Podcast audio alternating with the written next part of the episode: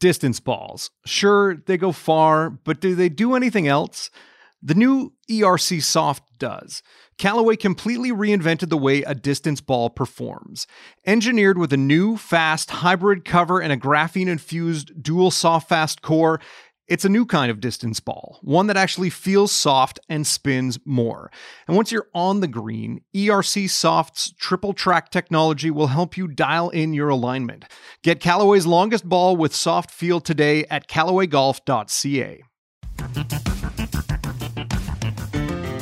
In the wake of their defeat at the hands of the Liberals last week, much talk has been made of what happens next for not only the Conservative Party in Canada, but the Conservative movement.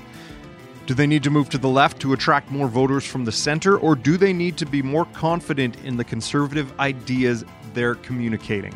I'm Dave Breckenridge, and this is 10 3. We talked to Stuart Thompson from the National Post about what some prominent conservative thinkers are saying about the defeat and where they go from here. Don't forget you can subscribe to the show on Apple Podcasts or wherever you get your audio. We'd love it if you could leave us a rating and a review. So, Stuart, it's been about a week, little over a week since uh, election night. Has there been kind of a, a consensus of thought starting to coalesce around what happened with the conservatives and their campaign? Yeah, I think we're still in the postmortem phase right now. People are still kind of assembling all of their thoughts. And, you know, as a, a, journalist, you write this piece, and, you know, we got four voices, and they're very interesting voices and authoritative voices, but they all they said some similar things, they said some different things, and they all put sort of different emphasis on things that may have cost them those seats in the election. So this is a long process. This sort of coalescing theme that we went for in our piece was that the conservative campaign seemed very tentative around a lot of things, especially you know old school conservative values. So mm-hmm. things that you would expect the conservative party to be putting you know, first and foremost, the way the Liberal Party does with their liberal values, um, they seemed a little shy about it. And so we just kind of examined in our piece what would have happened if they'd been more confident about those conservative ideas. And that was definitely a point of consensus that the campaign could have used a bit more confidence.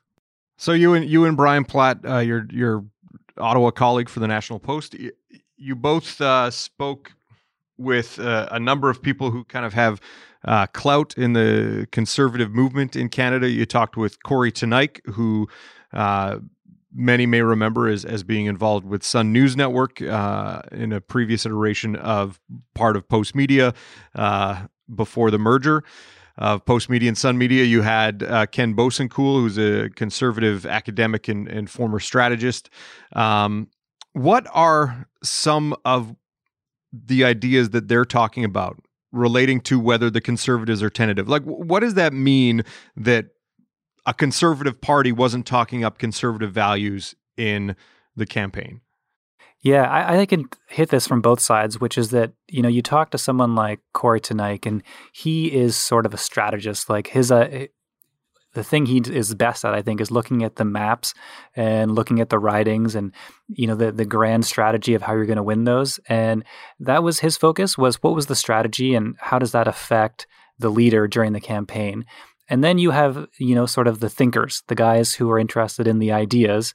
Um, and Sean Speer is one of those guys. Like he's going to always go to what were our ideas and how did we sell them. And I I see some real overlap here, which is that Kory Teneycke talked about the frame the conservatives put on Justin Trudeau, which he thought was a good one. And that was the frame that he's a phony, he's a fraud, he's going to let you down. And that really resonated in their focus groups. And that was why Andrew Scheer came out immediately in the debate and called Trudeau a phony and a fraud. Mm-hmm. Um, but there is another side to that, which I hadn't even thought about until I talked to Teneycke about it, which is that when you put this frame in voters' minds, they apply it to your guy too. So if voters are thinking about trustworthiness, they are going to be thinking about Trudeau, but then they're going to be looking at Scheer with an extra careful eye on how trustworthy he is. So you have to set yourself up as, you know, this paragon of authenticity when you do that.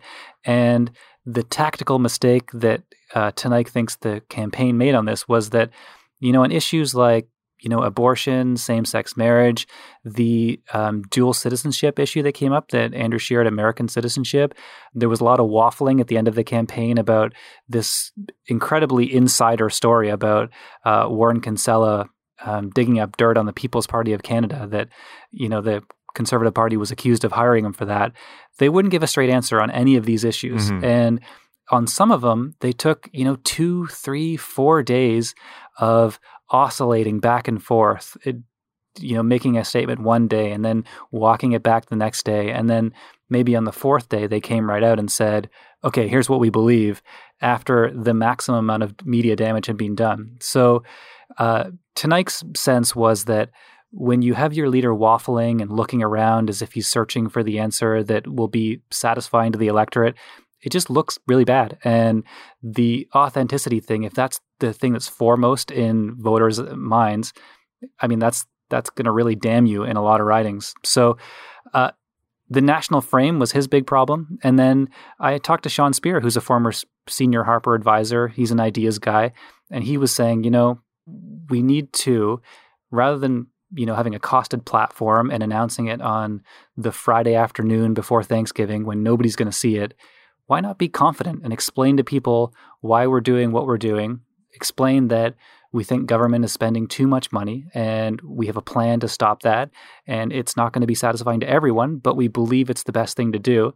And the contrast to that is in Alberta, where Jason Kenney just went on TV and did a big address talking about his budget with lots of cuts and tried to explain why those cuts were being made. And, you know, a lot of people are going to hate that, but those are probably people that aren't voting conservative in the first place. So you might be able to expand the base a little bit just by explaining why you're doing what you're doing. Which is true.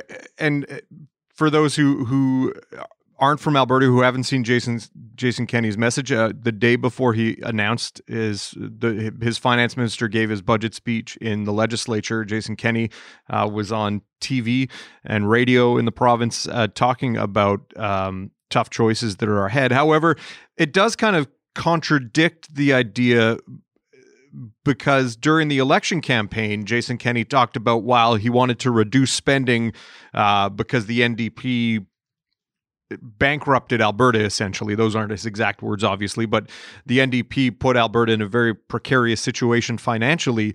He talked a lot about maintaining public services and maintaining uh, or increasing funding in, in, health and education. And while his budget did maintain uh, education spending and increase slightly health spending, there are a bunch of other areas that are that are facing cuts that weren't necessarily telegraphed until this budget.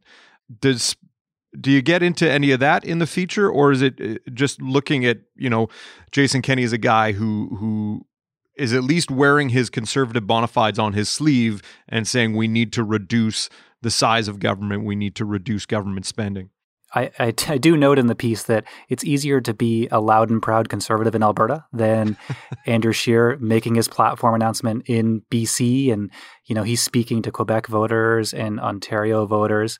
Um, so there are some differences, and the doing if you believe you need to do cuts in government, and uh, this is often an ideological question of whether cuts need to be done or whether they don't need to be done what you have to do, and this is what Harper did when he was in, when he was running the federal government. You have to have a plan to justify those cuts. You have to be able to ex- explain why you're making them. You have to be able to say this program was supposed to do X, it's not doing it, and it's costing us this much money and there could be better ways to achieve that outcome. And if you'll notice that you know in ontario doug ford is is doing a similar kind of cost cutting plan and running into a lot of problems where they get a big media uh, backlash and a public backlash. And then they're just walking back those cuts because they don't have a way to justify why they're making them. Mm-hmm. so uh, I'm sure that Kenney would tell you that you know the reason they did that inquiry into the finances in Alberta was for exactly that reason. You need to be able to explain it. Uh, and even then, I mean, things didn't go perfectly smoothly for Harper because, you know, there are unintended consequences when you're cutting in government, just like there are when you're spending mm-hmm. in government. Um, so these things do need a process. And you know, uh, like any party will tell you, the campaign is an imperfect way to get into the details of what you're going to do um, to a really granular detail. You kind of have to have a broader message. Uh, and, and, then, especially if you're opposition, you don't know what you're walking into sometimes. Sometimes um, the question is a lot less simple than you thought it was. So, uh, these are always the kind of things you run into in government. No, you mentioned Doug Ford and uh, Kory Teneycke, if I'm not mistaken, was one of the the key campaign officials for Doug Ford's uh, election campaign in 2018. It was it the fact that they were able to stay on a clear message and they weren't apologetic about it either that you know Kathleen Wynne has been bad for Ontario and we're in a huge financial hole because of the liberal government and we're going to fix that uh, and regardless of what has happened since he became premier at least during that campaign, he was upfront and honest about what they felt they needed to do and seemed authentic about it in the process compared to how Andrew Scheer handled things in the federal election. Yeah. And, and I mean, this is one of those things. I mean, no election campaign is the same as any other. I mean, these things take on a life of their own, and Ontario is different than Canada as a whole.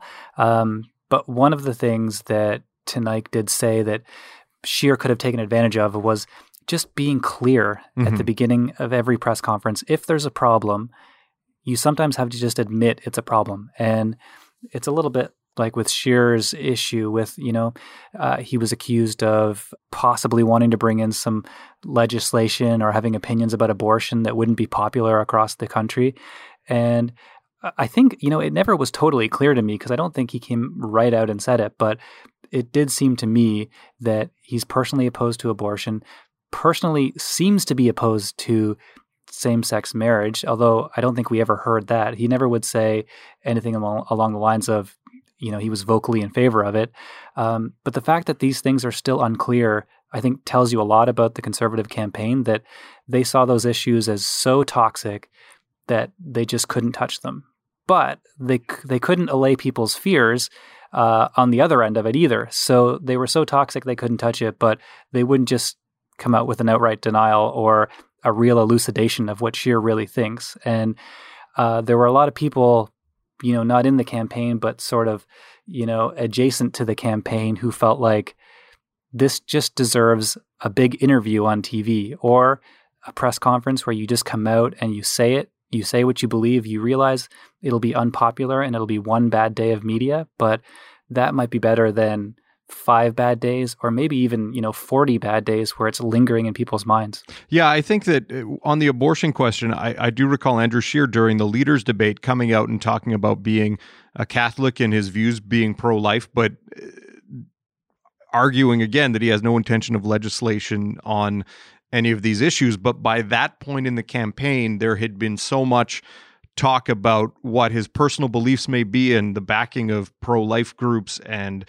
anti abortion groups that I think the the question had been solidified in a lot of voters' minds that he can't necessarily be trusted on that issue. Looking yeah. at it more broadly and looking to the future, is it a sense that conservatives just need to do a better job of articulating their beliefs? Or is it a sense among conservative thinkers that we need to moderate slightly and move more toward the center, like campaign from the center and govern to the right, or campaign from the right and govern to the center, or, or what's the idea out there among these uh, types of conservative folks? Yeah, so that is one of those things that there will be a lot of different opinions on, and the the kind of you know half joking um, motivation for our piece was that you know after every conservative loss, you're guaranteed to see, especially you know the Globe and Mail op-ed pages, classic place for this kind of thing, where you'll get a bunch of center right or center left columnists who will say, you know, if only the conservatives had been a little more to the left on this issue, which is the issue they care about, and they're hoping that the conservatives will match their policy preferences then the electorate would have voted for them. And we kind of wanted to go the other way, which is that if they were articulating their ideas a little better and a little more confidently, maybe they would have won. And I get the sense that someone like Kory Teneycke believes that if they just run a better campaign, a more confident campaign, this could have been in their hands. But the other side of it is that you talk to some people, Sean Speer, for example, he mentioned, I mean, this is just a fact that there hasn't been a conservative majority since the late 80s that didn't rely on Jack Layton catching fire to give it to them. And mm-hmm. Jack Layton's NDP got 30% of the vote in 2011, and that did a lot of the work for the conservatives in getting them their uh, strong, stable majority, as they call it. So you could, as a conservative, say, okay, that's how life is for us. We need to rely on some external factors to get there, and we just have to wait until those things align. Or you could start to think, well, how do we get to that 50 plus one majority? How do we push our um, electorate so that it's just a little bit bigger, a little more resilient? Because they already have a good floor. They don't tend to go below 25%. Yeah. Um, we've seen the liberals get devastated. We've seen the NDP get devastated. But the conservatives tend to just have this resilience on the low end. And I think some of them are getting tired of this political existence where they have to rely on, you know, for example, Ontario, a lot of people were blaming the Doug Ford government.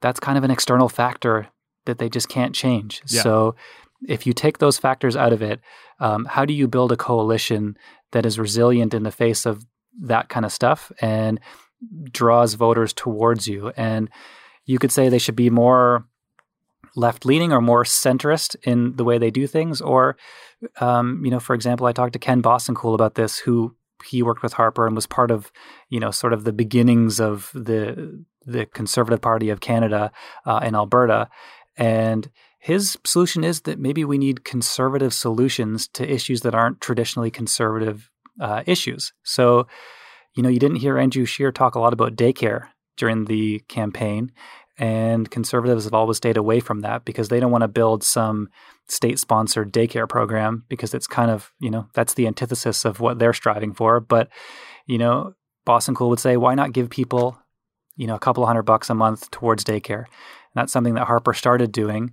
Um, it's something you could you could boost a little bit and make it part of a campaign. Um, other issues like homelessness, you don't hear conservatives talking a lot about that. But yeah. if they were to come up with conservative solutions to these problems, it could draw people in from uh, areas and from demographics that they haven't traditionally got. Now, when you look at the conservative votes in the 2019 election, you saw them pick up uh, votes in places like Alberta, most of BC outside of Vancouver, Saskatchewan, Manitoba, the Atlantic provinces, but they're still hurting in in areas in Ontario and Quebec. In fact, their their vote totals dropped in both of those provinces. How much of it is urban centers in highly dense areas like southern Ontario and like say Montreal? Is it a case of they they need to do more to reach out to those people and how much of it is we got to try and build around those areas. Yeah, I mean, that is sort of the key issue for them because if you look at Ontario and Quebec, they drastically underperformed. And if you were looking at the key to the election for them, I mean, that's it. And there are a lot of different theories as to how they should address that. Um, uh, someone pointed out that, you know, that's areas like Brampton, areas around the 905 higher immigrant populations. This is the kind of area that Jason Kenney, when he was um, a minister in Stephen Harper's government, that was his bread and butter, and they brought him in to campaign there. Um, the Conservative Party did during this election, so that is an area that they could expand because they'll always point out that you know new immigrants um, tend to be more culturally conservative than the Canadian average. So the Conservatives feel like there's some potential to grow there. Quebec, though, is a really tough nut to crack for them because it, it's hard to really imagine what they could have done more to pander to Quebec than what they did. Mm-hmm. And it just did not sell. And, you know, there's, I, I remember Chantal Hébert, the Toronto Star columnist, saying that Andrew Scheer's performance in the Quebec debate was the worst she's seen by a federal leader ever. And she's had a long, illustrious career. Um, so that, that tells you something. And, you know, they had they had a lot of stuff in their platform for Quebec. They campaigned there just nonstop. Like I haven't tallied it up, but they were there a lot, mm-hmm. and it did almost nothing for them. So I think they either have to decide that they need a new strategy or they need a new place to put a new strategy. So uh, I don't have any answers on that one, but I, I, know that's what people in the Conservative Party are thinking about right now is the 905, how they win that back. I think they feel like that's winnable. And that may have been where you saw the Ford factor the most. You know, Lisa Raitt in Milton probably took some of that, but she herself denied that Ford was part of it. And that's just a, a problem with changing demographics in Milton.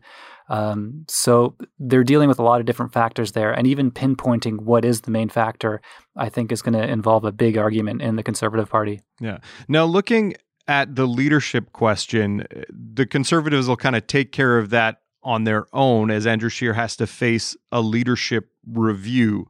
When does that happen? So that's April uh, of next year.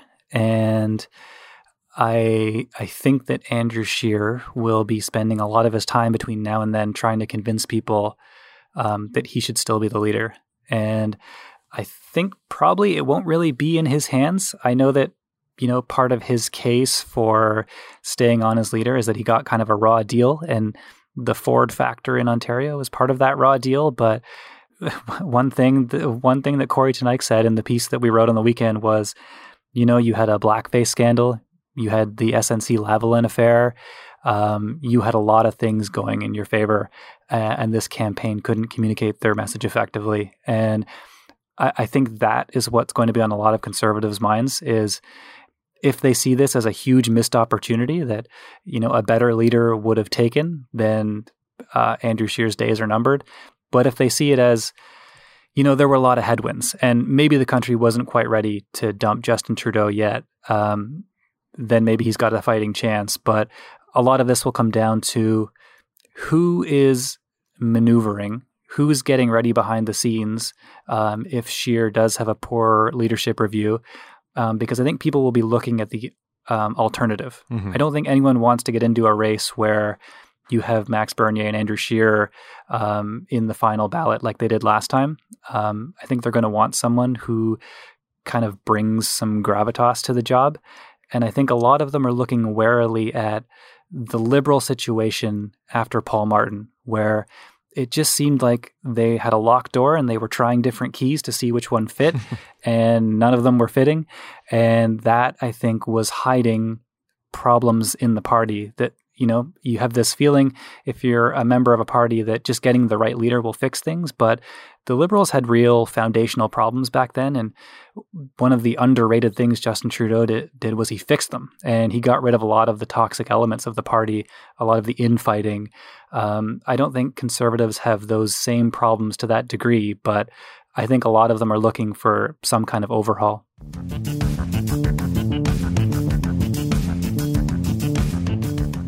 Stuart, thanks for your time.